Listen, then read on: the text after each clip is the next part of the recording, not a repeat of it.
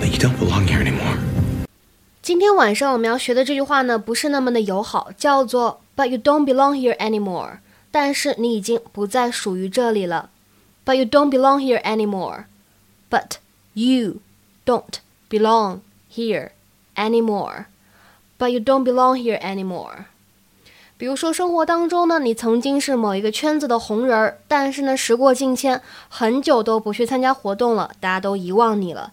就在这个时候呢，你又出现了，可能呢，就有的读者会说 You don't belong here anymore， 你已经不再是我们当中的一份子了，有一种时过境迁的感觉。You don't belong here anymore.